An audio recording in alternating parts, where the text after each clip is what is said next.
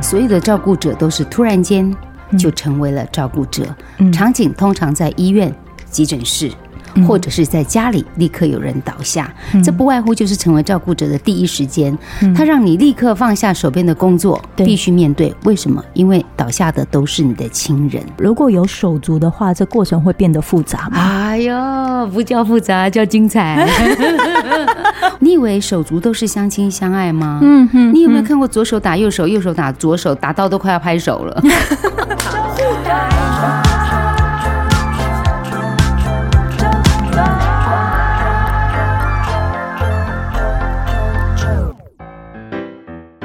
欢迎收听周团，我是周周。在今天呢，哦对，忘记跟姐说，我们的节目呢将会呃安排在过年期间，可以陪大家就是舟车劳顿的时候，也许可以有人的故事可以陪着。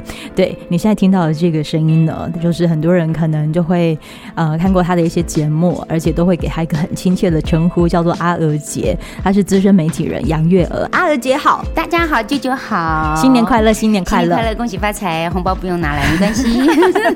红包不用拿来，但是希望你可以去买的这本书叫做《不逃跑的陪伴》。没错，书一定要买。我都会再加一个副标，就是陪伴要趁早。如果你家人还在你身边，赶紧的，赶紧的，陪他在他身边，跟他一起过个好年。哇，陪伴要趁早。对，但是有些人可能在陪伴的过程当中，我觉得是会有压力的。那是因为我们常常觉得老人家就是很啰嗦啊，嗯、然后掌控欲很强啊，嗯，然后很霸道啊，嗯。但是其实他的另一面是什么？出于爱跟关心，出于爱跟关心，对，他不会希望你不好，嗯，就是因为希望你好。其实你不觉得我们周遭有一些朋友很很无害，嗯，因为他不会跟你讲什么真正的真心话。对啊，舅舅很棒啊，觉得很好啊，对呀、啊，他都很 OK 啊，都要咬牙切齿。像这样的人，他不会跟你讲说，哎，舅舅，其实我觉得你真的很好，你该有勇气再跨一步。嗯，因为他怕你，他他怕，他希望你好，嗯，他不希望你比他更好。对，所以他最好你就在原地就好。所以真正会 push 你前进的人，你会觉得不舒服，因为违背你的舒适圈嘛。什么人才会期待你很好？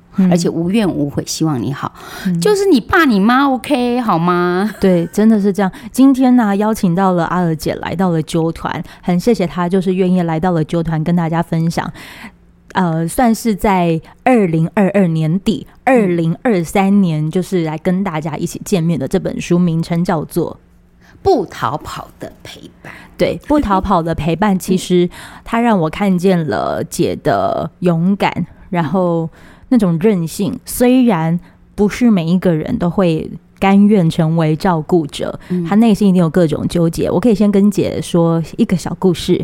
嗯、我的听众群大部分都是在三十到四十五之间，还有成熟的朋友们，嗯。个性稳定度很高，但是你也可以说有微微的青黄不接，因为那个青黄不接的定义有点很像是你可能要开始进入到另外一个阶段的人生，然而你其实还有很多广结善缘的好友们照顾的同时，你真的要开始回归到关于自己，嗯嗯，不见得是家庭，是自己这件事，所以你在在于自己跟外面的世界的连接当中，一定有各种的拉扯，是。那所谓的不逃跑的陪伴，虽然这本书很像是在讲你跟你家人之间不跑、不逃跑的陪伴，可是我觉得那个不逃跑其实也是你自己。嗯嗯，这是我在看书斋的这个过程当中，我内心一直有的感受。所以，当你可能已经要开始，不管是你要成为照顾者，还是其实你是被照顾的人，是甚至是关于你自己在。新的一年，你准备要进入到新的一年，你想要开始让自己得到什么力量？我觉得这本书一定可以让你在人生的漫漫长路上，会觉得好像有人照顾着，就很像是姐这段时间。对，太棒了！翻一下这本书，一定要翻一下，你 人生就会翻过去了。谢谢九九的恭维哦，我觉得我不是真的一开始就想好的勇敢。嗯，所有的照顾者都是突然间，马上，嗯，立刻。就成为了照顾者，嗯、场景通常在医院、急诊室，嗯、或者是在家里立刻有人倒下，嗯、这不外乎就是成为照顾者的第一时间。嗯、他让你立刻放下手边的工作，立刻放放下手边所有一切紧急的事情，必须面对。为什么？因为倒下的都是你的亲人。嗯。倒下的是亲人的时候，如果有手足的话，这过程会变得复杂吗？哎呦，不叫复杂，叫精彩。我常跟我我跟我女儿讲说，爸爸妈妈给你们最好的礼物就是给你们有姐妹，将来有商有量。好，如果遇到什么事的时候，人生路途上，因为我不会陪他们一辈子啊，嗯，好，但是姐妹可以陪你们走一辈子，因为年纪相仿嘛，不会差太远。但是我自己看到的手足，对，我慢慢也从别人的故事里面看到，你以为手足都是相亲相爱吗？嗯哼，你有没有看过左手打右手，右手打左左手，打打到都快要拍手了？就像这样这样这样直接打了，互打哎、欸！你你可以想象，那个手的主人，就以父母来说，看到你们两只手在互打的时候，他该为谁说话？嗯，他该要为谁喝彩？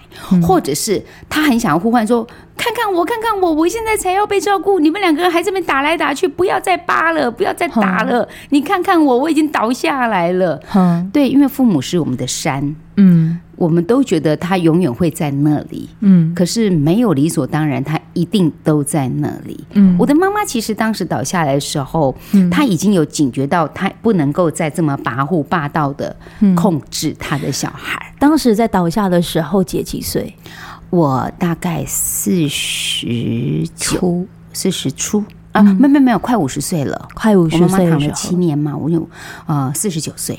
嗯，大概在我四十九岁的时候，但我父亲倒下来的时候，我才三十岁。嗯，舅舅，我必须说，我三十岁跟四十九岁的时候的智慧跟脑袋是不一样的。嗯，还记得三十岁那个时候的自己面临的、哦、那时候，我几乎跟我哥哥是要翻脸的。嗯，因为你知道，有一些宗教比较这个有一些他们的规范啊，比如说我哥哥是虔诚的基督徒，那我不知道为什么他们不准，他们不乐，他们觉得照片就是偶像，所以在那个告别式的时候不能够放父亲的照片。是。我爸哎、欸，他说告别式为什么不能放照片呢？嗯，光为了这件事情，我们吵翻了，然后吵到妈妈在中间不晓得该怎么办，然后拦着我们两个人，然后就昏倒在地上，然后送急诊。嗯，哇，你有画面吗？嗯，很精彩，对不对？超级有，我就一直要踩住刹车，我不要再讲出恶狠狠的话，我也不要再攻击，然后我要叫他要闭嘴，他不闭嘴，我就要我就再要反击。就在那个场合之下，当妈妈倒下的时候，好，那那好，不要吵了，赶快把妈妈送医院。那是我三十岁的时候。后来想想，一张照片算什么？父亲其实永远在我的心里，别人看不看，在不在意，算什么？我身上流着是他的血。那一刻的缅香，那一刻的告别，有什么样特别的意义吗？不过是一个新的里程碑。嗯、父亲离开我二十几年后，我一样活得好好的。嗯、于是，在二十几年后，我的母亲在过世。当我已经来到四十九岁的时候，嗯、我的妈妈倒下来，我告诉自己说：七年的这场仗我已经打过了。哇！接下来的告别式，嗯，就只是仪式而已，随便。没关系，我哥哥依旧是他的宗教信仰，嗯、那我依旧还是原来的杨月娥，嗯、可是我的想法改变了。嗯，那张照片对我来讲已经无所谓了。嗯、可是老天爷帮了我一个忙，什么样子的忙？当他们说不能放照片的时候，你知道现在已经到了影音世界了，你可以做影片呀。所以，我妈妈告别式的影片，我做了许多她的照片。哇，这算是你一个就是缓解的一个方式。舅舅，我没有这么，我没有这么那个这么算计，但是他如愿了。嗯，我就我就把妈妈很多年轻时候，甚至跟我们快乐的时光的照片，就摆在影片当中，向妈妈道别，然后向向所有的亲朋好友，其实没有所有的亲朋好友，因为我我自己。你知道，嗯，我们是媒体人。我如果告诉周遭的人说我妈妈走了，会有很多人要来来来送最后一程。对，那我就借着疫情之便，我就告诉大家都不用，我也没有告诉任何人。我是在妈妈告别式之后，我才让媒体知道，然后媒体才说啊，阿娥的妈妈走了。嗯但我的我的界限就是。妈妈走了，我照顾结束了，我的课业已经完成了。嗯、接下来的仪式，哥哥邀请了所有他们教会的朋友，我觉得都 OK。嗯，我也都感谢，因为妈妈后来过的是教会生活，即便她年轻时候是拜拜两 因为啊，我觉得都没有关系。对，但我还是很感谢那些教会的弟兄姊妹们，他们真的对妈妈好，嗯、后期经常来探视妈妈，还会包红包给我妈，哦、我妈又很高兴拿到红包，哦、还会把钱拿出来当场在数钞票。我发现真的好像真的是长辈很喜欢做这些事情。我告诉你，我常跟朋友讲说，如果你们要来我们家偷东西，一定要偷我妈妈的枕头。你知道为什么吗？因为所有的压岁钱或者是各种的塞卡都在那儿，都在那里面。然后接着就会有人问说：“那你、嗯、你其实不担心你们家的看护会偷钱吗？”嗯。我觉得就自在了吧，对，真的就是自在。我要去算那一分一毫，然后让自己跟防贼一样过得战战兢兢吗？嗯，那我其实对看护是感谢的，毕竟七年来他确实用他的青春岁月时间在照顾我的母亲。嗯，而这个过程当中，我会写这本书，其实不单单是我妈妈，还有舅舅知道我女儿生病。对，其实一开始还有我公公伤兵送回，在外面的小三小四都没来啰嗦啊，就是送回来，我老公是必须要去。签名才能够执行的那个长子，对，好，那这一切的一切都陆续的发生在这十年当中。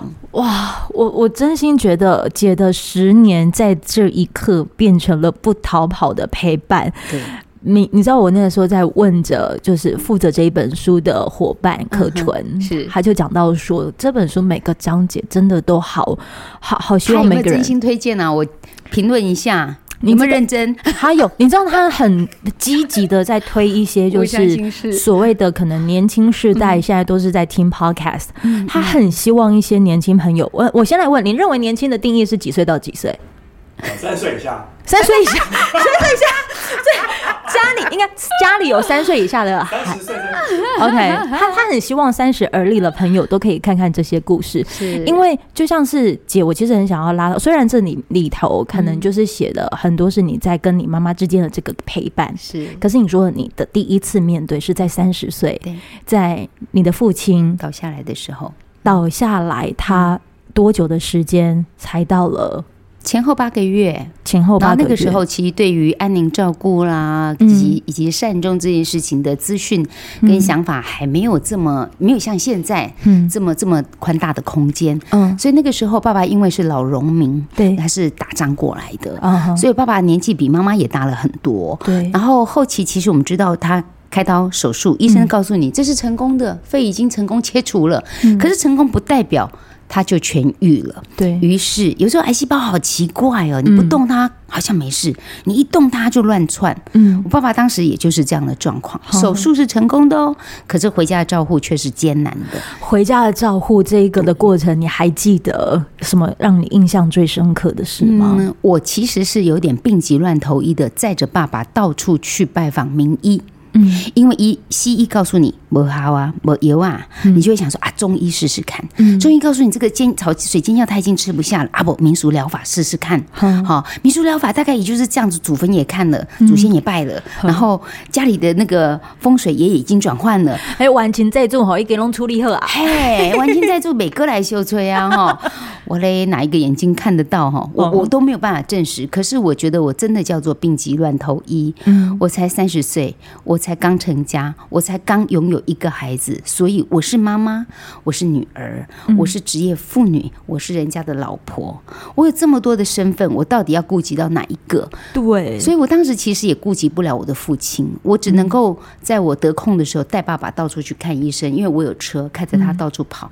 最大的主要照顾是我的母亲，我的妈妈不识字，她根本不晓得该怎么帮她，只会问她被塞进哭不被夹崩不，就这种很基础的东西。但平常你讲，这些基础的东西又很重要，非常重要。对，妈妈独立面对的时候，到了后期，嗯、那个癌细胞已经钻到骨头里去了。嗯、我爸爸头顶上长了一个莫名其妙的包，啊、就这样像长牛角一样这样凸出来。啊、那你就可见的癌细胞都不知道跑到哪里去了。我听妈妈的形容，半夜里面她爬起来找不到我的父亲，嗯，然后整个屋子里面寻遍了，有听到勉强嗯。低鸣的声音，他循着这声音找到在前面的阳台的某一个角落的边边咔咔角落里头，我爸爸脱光了衣服啊，蹲在那里一丝不挂，嗯，痛痛到想要往地上钻，可是他却没有地方可以去，就往那最边边的地方钻，钻到那个墙角边。那我们都已经成家了，子女不在身边，妈妈一个人独立看到这样的场景，去拿了一个毯子。把爸爸盖起来，然后抱着父亲，两个人就一起蹲在地上哭。嗯，哭到累了，爸爸有睡意了。嗯，他在扶着爸爸起来到床上。大概天就蒙蒙亮，也没有睡多久，妈妈又起来煮了汤，嗯、熬了粥，可是爸爸一口也吃不下，太不舒服，太痛，非常非常的痛。嗯、最后我们也察觉到说，妈妈已经无力照顾了。我就开始，我们做媒体嘛，那时候我已经开始做电视、做广播，也询问了一些比较好的一些有经验的朋友。嗯，就像我的书，想要给大家就是经验这件事情是很重要的。嗯，于是朋友给我建议说，你要不要试试看那个安宁疗护？嗯，安宁病房那时候不太有安宁病房，于是我去问了。那因为爸爸是荣民的身份，到荣总他们真的很帮忙，总共才九床哎，我才记得哇，只有九个病床，马上就把我爸爸安插进去了。是我真的很感恩，让爸爸可以在最后用最低。低支持度的医疗，嗯，让他有尊严的走到最后。嗯，而他最后让我最最惊喜的是，医院开始了有一个新的设备，嗯，就是可以把人这样子环抱起来，像吊车一样吊起来，然后噔放在浴缸，把人放进去洗澡。对，创世基金会他其实也有在尝试在做这一些的服务。现在的设备又更好的，有一些根本不用把它挪到床，呃，挪挪到浴缸里面，它可以在床上就可以。形成像一个是浴缸的样子，对对对，就可以洗。你知道时代就是进步，而我当时已经对这一件事情充满了感谢。你知道那个久病的人身上的臭，嗯，身上的僵固，嗯，还有那种筋弄满俺那个快要佝僂的身体，碰到了温水以后那个软化，脸上的血色回来了，我眼睛睁开了，嗯嗯嗯，然后爸爸望着我跟我说谢谢。嗯，九九，你知道吗？我这个老爸爸已经七十四岁了，到最后他跟这女儿讲谢谢，我真是充满感恩。那是我第一次面对到生死，可是我其实承受不了这么多的力量可以帮助母亲，所以很可惜让妈妈独自承担。但等到妈妈遇到这一刻人生终老的时候，她也没有父亲在身边当她的另一半，责任就落在三个子女身上。哇，三个子女身上，可是我可以看得到的是，也许有当时的那个经验，这可能也是父亲给你的礼物。然后有了这一份的礼物之后，他让你好像知道接下来可以怎么样子去做面对。虽然真的很辛苦，我还要跟跟听众朋友说的是，《不逃跑的陪伴》这一本书啊，为什么会说经验谈很重要？是因为。姐，她在最后的内容的时候，其实有提到说，你要这些资源的时候，你其实可以去找哪一些的管道。有有些人，其实我一直都觉得，城市不缺少美，缺少被发现。有些资源它其实不是，呃，也许贫乏吗？也不见得，可能是你没有关注到，你可能在这历程当中也是有。有收到这一些，或者是你你去寻找这一些的帮助，有哪一些的内容呢？我实话说，现在已经到 Google 大神的年代了，跟我在二十几年前面临爸爸的那种惶惶不安大不相同。是，可是因为管道越多的时候，没有人去把它做一个整合。像我这本书后面就做了一些整理，嗯，比如说你要往养护中心送，它具备什么样的条件？你需要做居家照顾，你可能需要有什么样的条件？嗯，甚至是你可能可以用到社会资源，你可以找哪一些的管道？是。有时候资源太多的时候，你反而会有一点资讯恐慌哦。好，那当如果看到这些资讯恐慌，你觉得害怕的时候，你最后书的那几页你可以翻一下。嗯，再来，我个人建议，就除了从 Google、从资讯上、从网络上去找这些管道之外，嗯，或者是一九六六的电话咨询之外，是我个人认为，嗯，资讯是长在嘴巴上的。嗯，我老公以前哦没有导航的时候，他喜欢看地图，我都觉得笨蛋。找不到，窗户摇下来问人家说：“哎呀，就梦见哈，我被给打打掉点对头行哦。”我告诉你，尤其在南部地区，你会碰到很多人。就是你知道，在南部很多很热情，来来，我敲到哎大头井，对对对对，你带我行，是不是？他们是会这样子。对，所以我为什么说呃，你你有时候求救是长在嘴巴上的，嗯，就是有时候我们看了很多资讯啊，比如说。这些条件跟这些状态不属于你现在眼前碰到，你要看到庞杂的资讯里面再去整理出适合你的。对，那你不妨你可以从你周遭的朋友先讲说，我今晚都是不要去订电动床，嗯，你在边那订？好，你可能周遭有经验人就会告诉你，你甚至可能会讲说，如果你那当时七月份碰到我，我跟你讲说，我们家那顶妈妈不用了，送给你，不用花钱。哦，那现在就是一个脸脸书的年代，跟呃很多的一些这个网络资讯的平台，嗯嗯嗯，你就问嘛，对，问这件事情你有什么损失？男生都会觉得说不民住，不会啦，不会没面子，你就问，因为问的时候认识你的人，嗯，他可能会更知道说，哦，我觉得什么方法更适合你，他已经帮你过滤过一遍了，你不用在庞杂的资讯里面去捞，嗯嗯，好，那你如果你捞不到，你就先捞一下不逃跑的陪伴，才是文化出版，你可能就会看到一些方向，就会看到公明丁了。对，这这真的是这样子，因为像刚才其实，在聊的过程当中啊，呃，我我们身边有个认识的好朋友，他可能也是在呃照顾着他的家人，然后在照顾的家人过程当中，其实就很像是解说的，他可能会寻求一些方式，然后去照顾自己的呃家人。可是当可能第一，这个照顾者呃这个被照顾者可能有所谓的无限上纲的时候，照顾者开始内心会觉得好累。我们好像年轻人能做的就是呢，使用着科技，然后传着一传着那个咖啡兑换券啊，加油哦！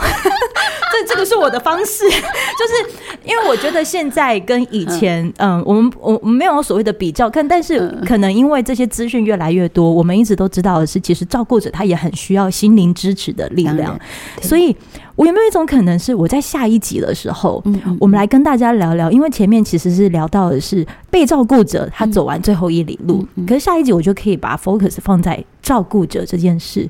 我自己啊，姐怎么如何就是不好聊哦，我已经没有自我了这十年，有了有明显，还有我等下挤一点出来，挤一点出来了。对，像是我们刚才那个，就是呃拿比如说咖啡兑换券传给我的好朋友，你觉得他的心里会 会支持到吗？嗯，我觉得可以。我不敢用我的年纪来看你，毕竟我现在五十七岁，你才三十几岁，差了二十几岁，其实就是一个不同的世代。是，我觉得不管你做了什么，你做了，嗯，你已经有行动了，嗯，这点就很好。他要不要去兑换是他的事情。对对对对，那你有表达了你的关心，那个时候有时有些时候是一个桥梁起了一个头，你可能贴了一个咖啡兑换券给他，嗯，他有喝没喝是他的事。如果他想多聊两句，他说：“舅舅，其实我很想。”跟你说，能不能帮我什么什么什么？嗯，那很好，这其实就是希望可以带到的那一个。对对，因为我们也在练习行动这件事。行动。对，下一下一集的时候，我们可以聊一下，因为这本书其实也提到了，就是姐她身为照顾者的这个身份，她其实不如她所愿，并并不是她想要，我不是自愿的。对，因为她很明白我不乐意。不乐意，可是每天有这些照顾者产生的时候，他可能也有他，就你说的很多角色、很多身份要面对。过年期间听到这一集，好多的家人，很多的声音，你让这一集可以陪伴着你吧。尤其是我们的声音，多温暖嘛，真的温暖，两是不是？两位广播人，对呀、啊，这么好听的声音，哪里找？好，我们在下一集的时候再来一起聊这本书《不逃跑的陪伴》。今天这一集，如果你想要对这本书有更多的了解，可以到我们单集的资讯栏连接，就可以搜寻到这一本书的相关资讯。那我们就是期待下一集见喽！谢谢姐，谢谢，拜拜。